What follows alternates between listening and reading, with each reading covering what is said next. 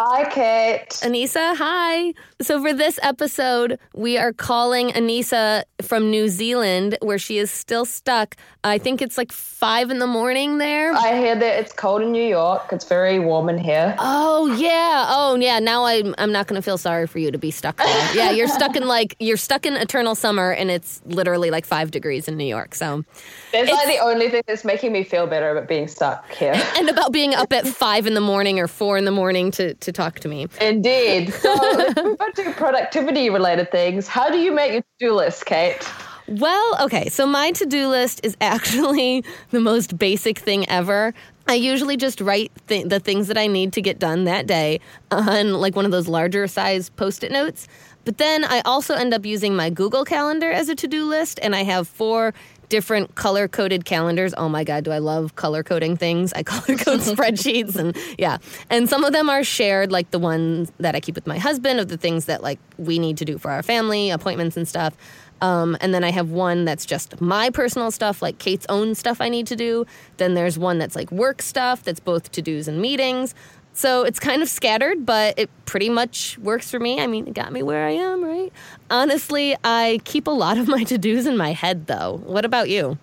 Yeah, same. I mean, I do a simple and not as pretty version of the bullet journal, which we're going to talk about in detail. But essentially, like on a day to day basis, I give myself a maximum of six things a day. So three or four of those things are tasks, so things like you know, researching guests for this podcast, editing a story, and then two or three of those things are small things I can knock out easily. So, like maybe it's RSVP to this event, or you know, email X to confirm Y, or errands like running to the post office.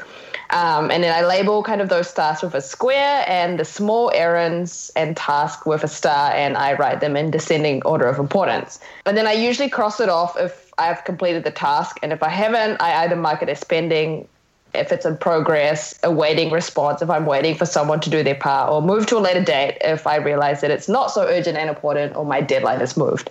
And I have visual symbols for that, but I won't describe that because that gets a little bit too complicated to do when we're doing over audio.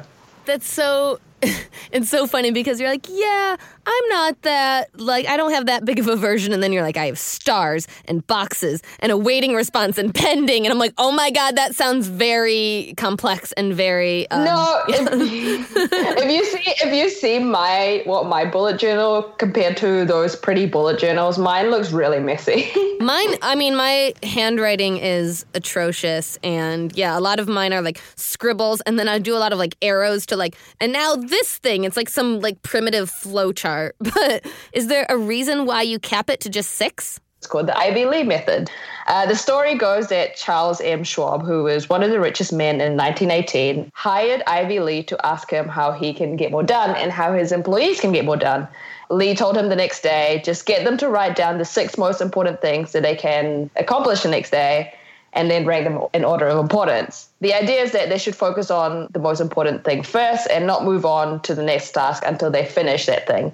And apparently, it was so successful that he gave him a big check, and from then on, it became known as the Ivy Lee method.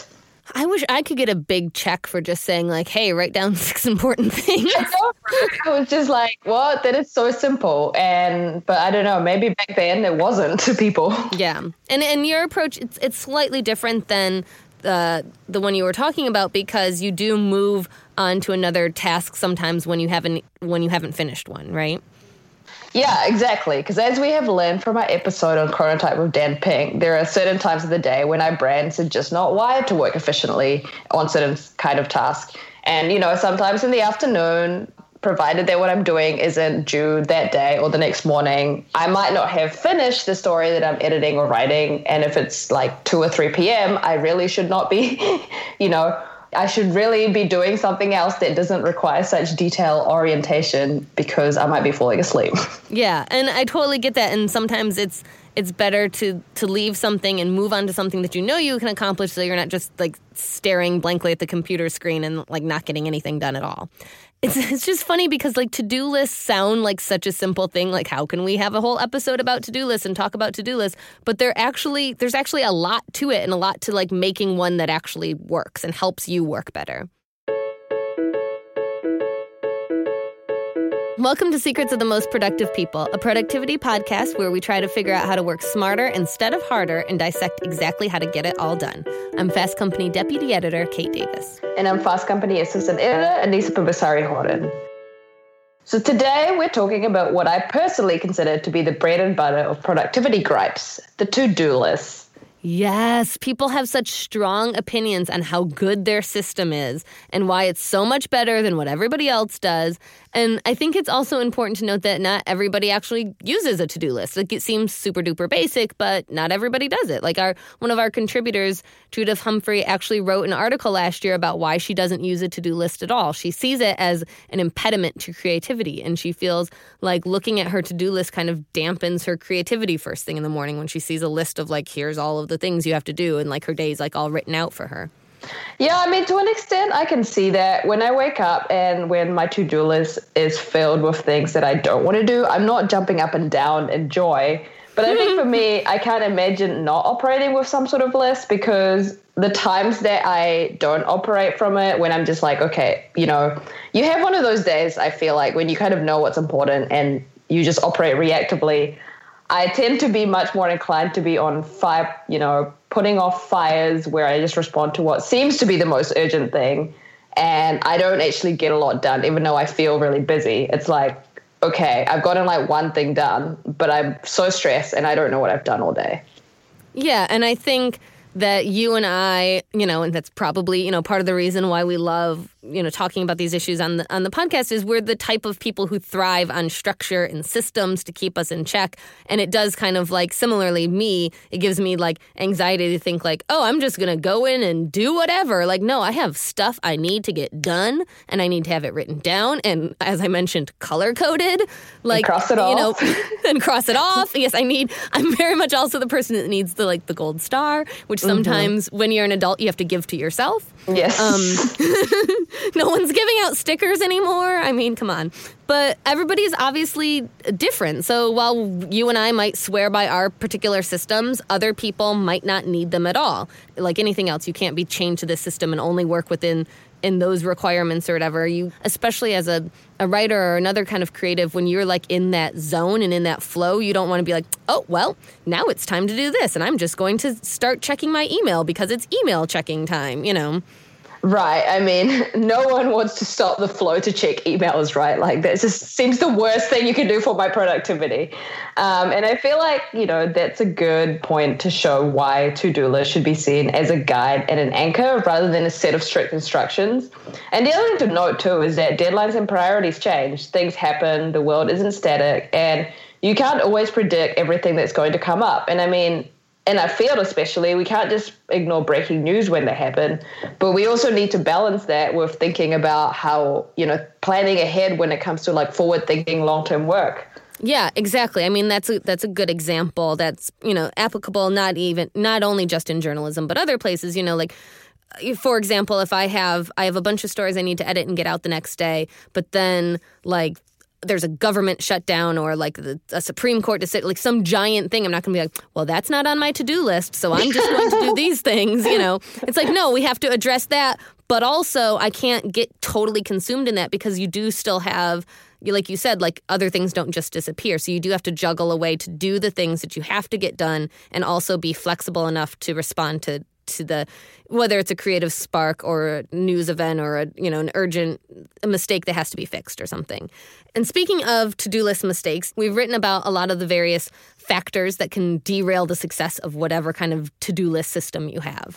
We have written a lot about to do list mistakes. And another common one is that a lot of people tend to put way too many things and being overly optimistic about what they can accomplish in a day. Now, I'm definitely guilty about this. I know I mentioned that I had a strict rule of capping it at six things a day.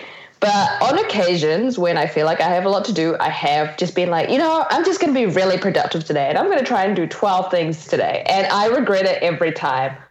Yeah, it's it's like you're setting yourself up to feel bad. I think that another mistake that a lot of people often make is not prioritizing and that that can be a problem if, if you know like me you just have like a post-it note with like things written down on it because then everything's kind of given the same weight. So you'll put like come up with a, a lofty new idea like come up with this big game changing idea next to like pick up milk. Like those are not the same sorts of tasks. That's a recipe for failure because, you know, one of them is going to take months and years to complete and one of them's like a super easy one you can, you know, get done in 10 minutes. And you know, you're not you're not giving them the weight that they deserve.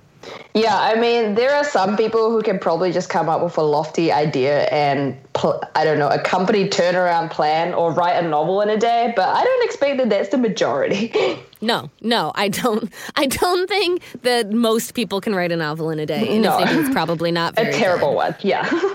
Anyways, I think there's a, a, a kind of counterintuitive and probably controversial mistake that a lot of people make, and, and I actually do this too, is writing your to do list in the morning. Some productivities experts suggest that if you do it in the morning, it's too late. Yeah, I have mixed feelings about that. I do think that productivity wise, it is important to have your to do list ready before you start work. But sometimes there are days when I'm really tired at the end of the day and I'm not in the headspace to prioritize what I'm going to do the next day. So in that case, I usually try and do it first thing in the morning when I'm drinking my coffee, but before I get to my desk and start working. So at least when I get to work, I don't waste half an hour trying to prioritize while I feel the interruptions that's obviously going to happen when I get to my desk. I think it's a good time to go into our You Might Want to Write This Down segment, where we give you tips on how to maximize your productivity and get the most out of your to do list. So press pause and get your pen ready because you might want to write this down. You might indeed. So, number one, divide your long list into sections. Separate out meetings, events, and calls from the things you hope to accomplish during those times. Then create a separate section of to dos that don't fit in either of those categories and work through those when you're not attending meetings, are at an event, or in a conference call. Number two, batch similar tasks together. Answering emails requires different thinking muscle than brainstorming new revenue streams. So make it easier on your brain by grouping together tasks that require the same sort of muscle. So don't try brainstorming new revenue streams after spending an hour of answering or filing emails. Task switching takes time. Number three, include an anti to do list. Sometimes the key to getting things done is to remind yourself what's not important. Does that thing that popped out at lunch really need your attention today, or would you be better off spending your afternoon tackling that long term project? We all have 24 hours in a day, and the reality is you just can't do everything.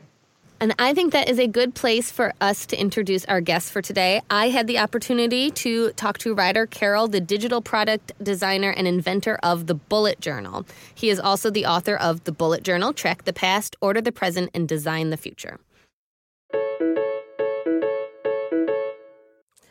Hi, Ryder. Thanks for joining me. Thanks for having me. So we were just talking um, earlier about how it's a very a bullet journal is it's a very visual medium. So we're going to try to refrain from in detail describing what a bullet journal looks like. But you designed a bullet journal from your own kind of trial and error experience. For our listeners who aren't familiar with your backstory and aren't familiar with what a bullet journal even is, could you walk us through how you came to that method? Sure. When I was young, I was diagnosed with ADD, and back then there weren't a lot of tools available to help me with that, so I had to design my own tools. Over the years, I refined those tools one piece at a time. I tested many different things to figure out what would work the way that my mind worked. And about 20 years later, I put these things together in a toolkit that I like to refer to as the bullet journal method. And all it requires is pen and a notebook because those are the only tools available when I was a kid. And over the years, I realized that there was something to it that wasn't available to me through digital means. And does it help you focus more? Because, you know, I think something that a lot of people find intimidating about Bullet Journal, and, and I do too, honestly, is it's so beautiful and it looks so complex and it looks kind of hard to do. Um, is that part of what uh, helped you focus on it? Is that it, it had kind of so much so much beauty in it and what would you say to people who are kind of intimidated when they see it because i know it is kind of like it's very popular on pinterest and instagram and it can kind of be intimidating to to those of us who are not as design minded Certainly. It can be beautiful if that's what serves you. And that's really at the heart of what the bullet journal is. It acts as a platform for self learning. If you see the original tutorial video, it's black and white. It's not necessarily pretty, and it's my own chicken scratch. It's not about how it looks, it's about how it makes you feel. And for some people, it feels better to be artistic, and for some people, it feels better to be much more minimal and productivity focused. So it really depends on what it is that you need it to be. And that's really the beginning of what bullet journaling is. What, so since it can be, you know, these gorgeous Instagram, you know, created creations, or it can be, as you just said, like very minimal, what are the key components that it has to have though? Well, um, I think the first thing is understanding what you need it for. And then I provide a foundation, essentially, where I provide these different modules, essentially, or as we call them, collections that serve very specific purposes. One, for example, helps you organize your day. Another one helps you organize your month. Another one helps you organize your future. And then there's one that helps you organize your notebook in general. and that lays the foundation, essentially. You can think of the bullet journal method sort of as a Lego set. But once you become familiar with the the core collections essentially, then you're encouraged to design your own, which helps you start to curate and reduce your task lists. It's not about creating never ending lists, it's about creating lists that help you spend more time working on fewer things that actually matter. So that that bigger picture introspection kind of gets to how this is different than um, what a lot of people think of as a to-do list, which is literally just you know a post-it note or a piece of paper, which is like to do and a list of things, and you cross them off. Mm-hmm. Like, why is that not effective? That's like the classic to-do list. I think it's it can be very effective, but I also think it can get out of control. Everything all of a sudden became a priority. My attention was spread so thin that everything immediately was a fire drill. So you can't prioritize if everything's a priority. So for me the list, keeping a list is the first step. What you do with that list afterwards is where things become really interesting. And that's what the bullet journal focuses on through various techniques that I teach in the method. So, through a series of questions that I like to ask, it's does this task, is this something I want to let into my life? When you start thinking about your task list that way, things change pretty dramatically because a lot of times we realize we're working on a lot of things that add no value to our life or don't bring us any closer to the things that we want. It's not necessarily about what makes us happy, it's about what we believe to be meaningful. And then it sounds like too the the one of the flaws in having just a whole long list of things that you need to do, and you kind of touched on this, is that it doesn't prioritize any of them or like show their importance. You know, like something like think of revenue streams is right along with like mail this letter, and is your your method? I think, uh, correct me if I'm wrong, helps kind of put those into those different uh, categories or buckets and helps give meaning and, and priority to to different tasks a core focus of the practice is to be curating our lists at all time and it's about weeding out distractions from our list and one of the things that we do is we rewrite our lists or better said we only rewrite the things that matter and mm. if you mm. get into a habit of doing that your lists grow shorter and it's not about having an ex- existential meltdown every time you look mm-hmm. at your mm-hmm. task list if something isn't even worth the moment to rewrite it then chances are it's not really adding a lot of value to your life and once you get into the swing of this all of a sudden you realize that you're taking time back again and your lists are growing shorter but significantly more targeted and focused. That's a great yeah that's a great point because you do see with a regular to-do list that like oh this thing is just sits there and sits there and sits there but if you actually looked at it and had to rewrite it, it's like, oh, I'm not even going to, I love that. I'm not even going to like take, it's not worth the time to rewrite this on another list. It's not worth the time to do. Right. I think one thing that appeals to a lot of people about bullet journals is how analog they are. That said, people are really dependent on their devices and dependent on their like digital calendars. I mean, I organize everything in this weird kind of color coded Google Calendar way. Mm-hmm. Is there a way to integrate the bullet journal method with digital calendars and organizers? Certainly. And I too have a color coded Google Calendar. so the way that I integrate it is that I use my bullet journal as a capturing device. So throughout the day, anything just goes into the bullet journal. And then the content that needs to live elsewhere then gets moved into that. So I don't ever have to think about where did I write it down, and more importantly, I don't have to think about where am I going to write something down. Do I do it in this app or on this post or in this notebook or somewhere else? And then when I'm looking over my list again, like, oh, here's some dates. Now I can schedule it, and that's how I've found being able to marry the digital and analog very well. What what do you say when you? I'm sure you meet resistance. Just when you were describing that, I was like, oh, that makes a lot of sense. But that sounds like it's going to take a lot of time. And do I'm I'm assuming that you hear that a lot of like, I don't have the time. That sounds like so much time to write all of these things down and then reflect. And you know, I get we always hear a lot of pushback and like, I don't have time to to reflect on my life. That sounds like such a you know giant task. Certainly, and I think it can be. And I think we can use soul searching as a as a preemptive measure essentially if we make it a very small part of our everyday i think that becomes really important because if you're asking yourself what do you want more of what do you want less of on a daily basis it doesn't become this huge thing it just mm-hmm. becomes something you can do in 5 minutes and i find that the simple act of opening a notebook and spending some time just writing out your thoughts on a very technical level just helps you go offline. Yeah. And that can be something that can have an impact that most people are surprised by. We had a, an episode in the past where we talked to Laura Vanderkam, and she's big on tracking your time. And I've I've tracked my time before, and, and the funny thing you notice is there's like a half hour increment that just is like internet stuff.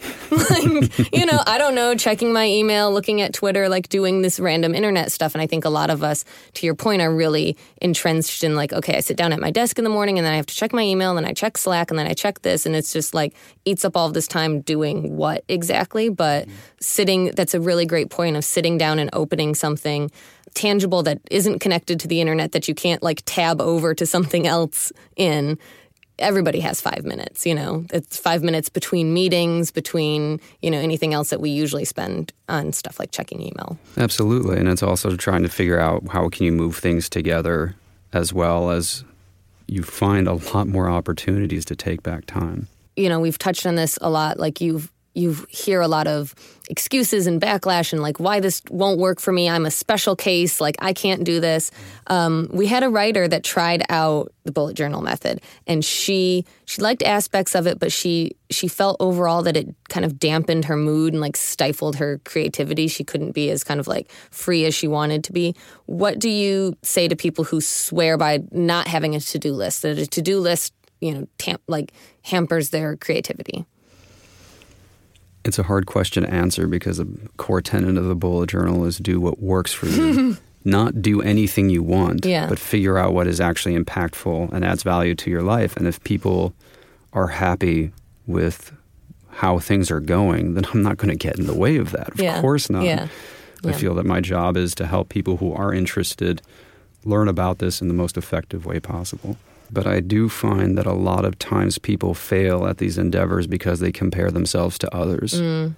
Specifically with the bullet journal, it's about figuring out what you need. And I think that once we understand that our experience will be different, then all of a sudden we open ourselves up to actually making progress. Yeah. I mean, that's just a product kind of of the social media time that we live in is one way or another you're always going to compare yourself to other people mm-hmm. and other people only show nobody's showing their like their messy to-do list right? Right. No one's showing their they're like oh look at how many horrible things i have to do and i'm so stressed and yeah they're just showing like the idealized version of their lives but yeah absolutely and i get that as well. That people are like you must be a hyper organized human being. I'm like if i was a hyper organized human being there would be no bullet journal like I created it mm-hmm. because I needed it.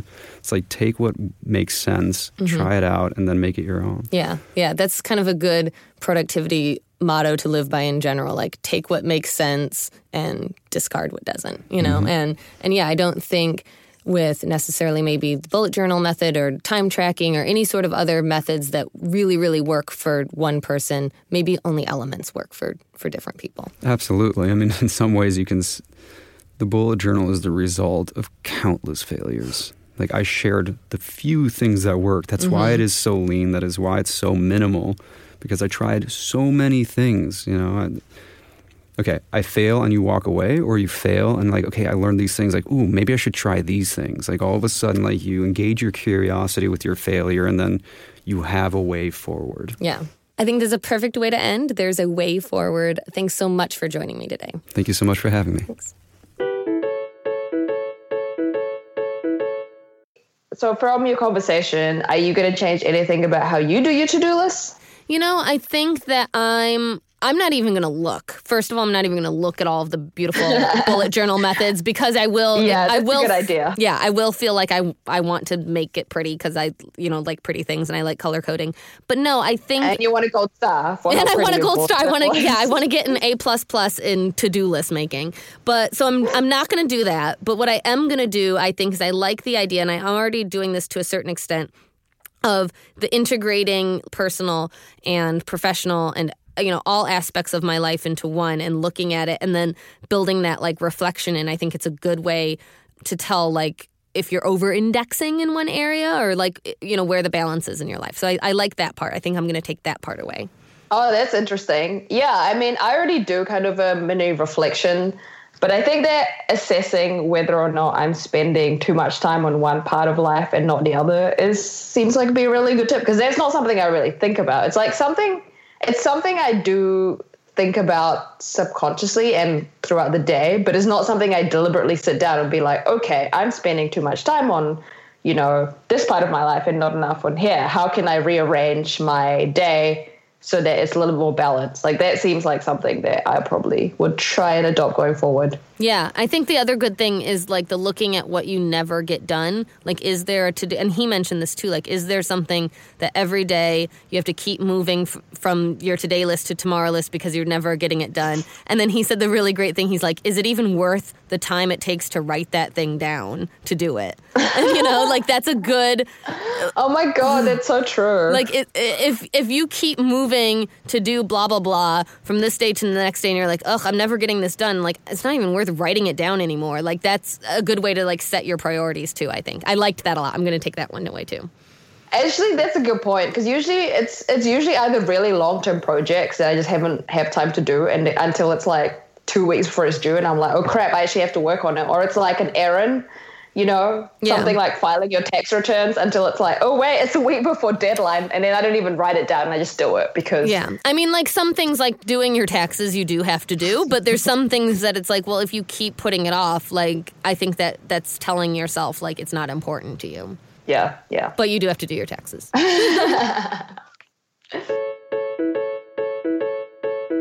And that's it for this week's episode of Secrets of the Most Productive People. Do you keep a to-do list? Are there any hacks that you swear by? Are you a Instagram-worthy bullet journaler? Please send us pictures of your to-do list or your to-do list hacks using the hashtag FCMostProductive. Join us in two weeks when we'll be talking about Kate's favorite topic, digital detox and living without a smartphone with Cal Newport. In the meantime, you can also find links to more articles on how to create a to-do list that works and the three quick tips we mentioned in the You Might Want to Write This Down segment in the show notes below. And you can follow Fast Company on Facebook, Twitter, Instagram, and LinkedIn. And don't forget to listen to our other podcast, Creative Conversation. Secrets of the Most Productive People is produced by Shannon Berner, who has a to do list for every minute of her life.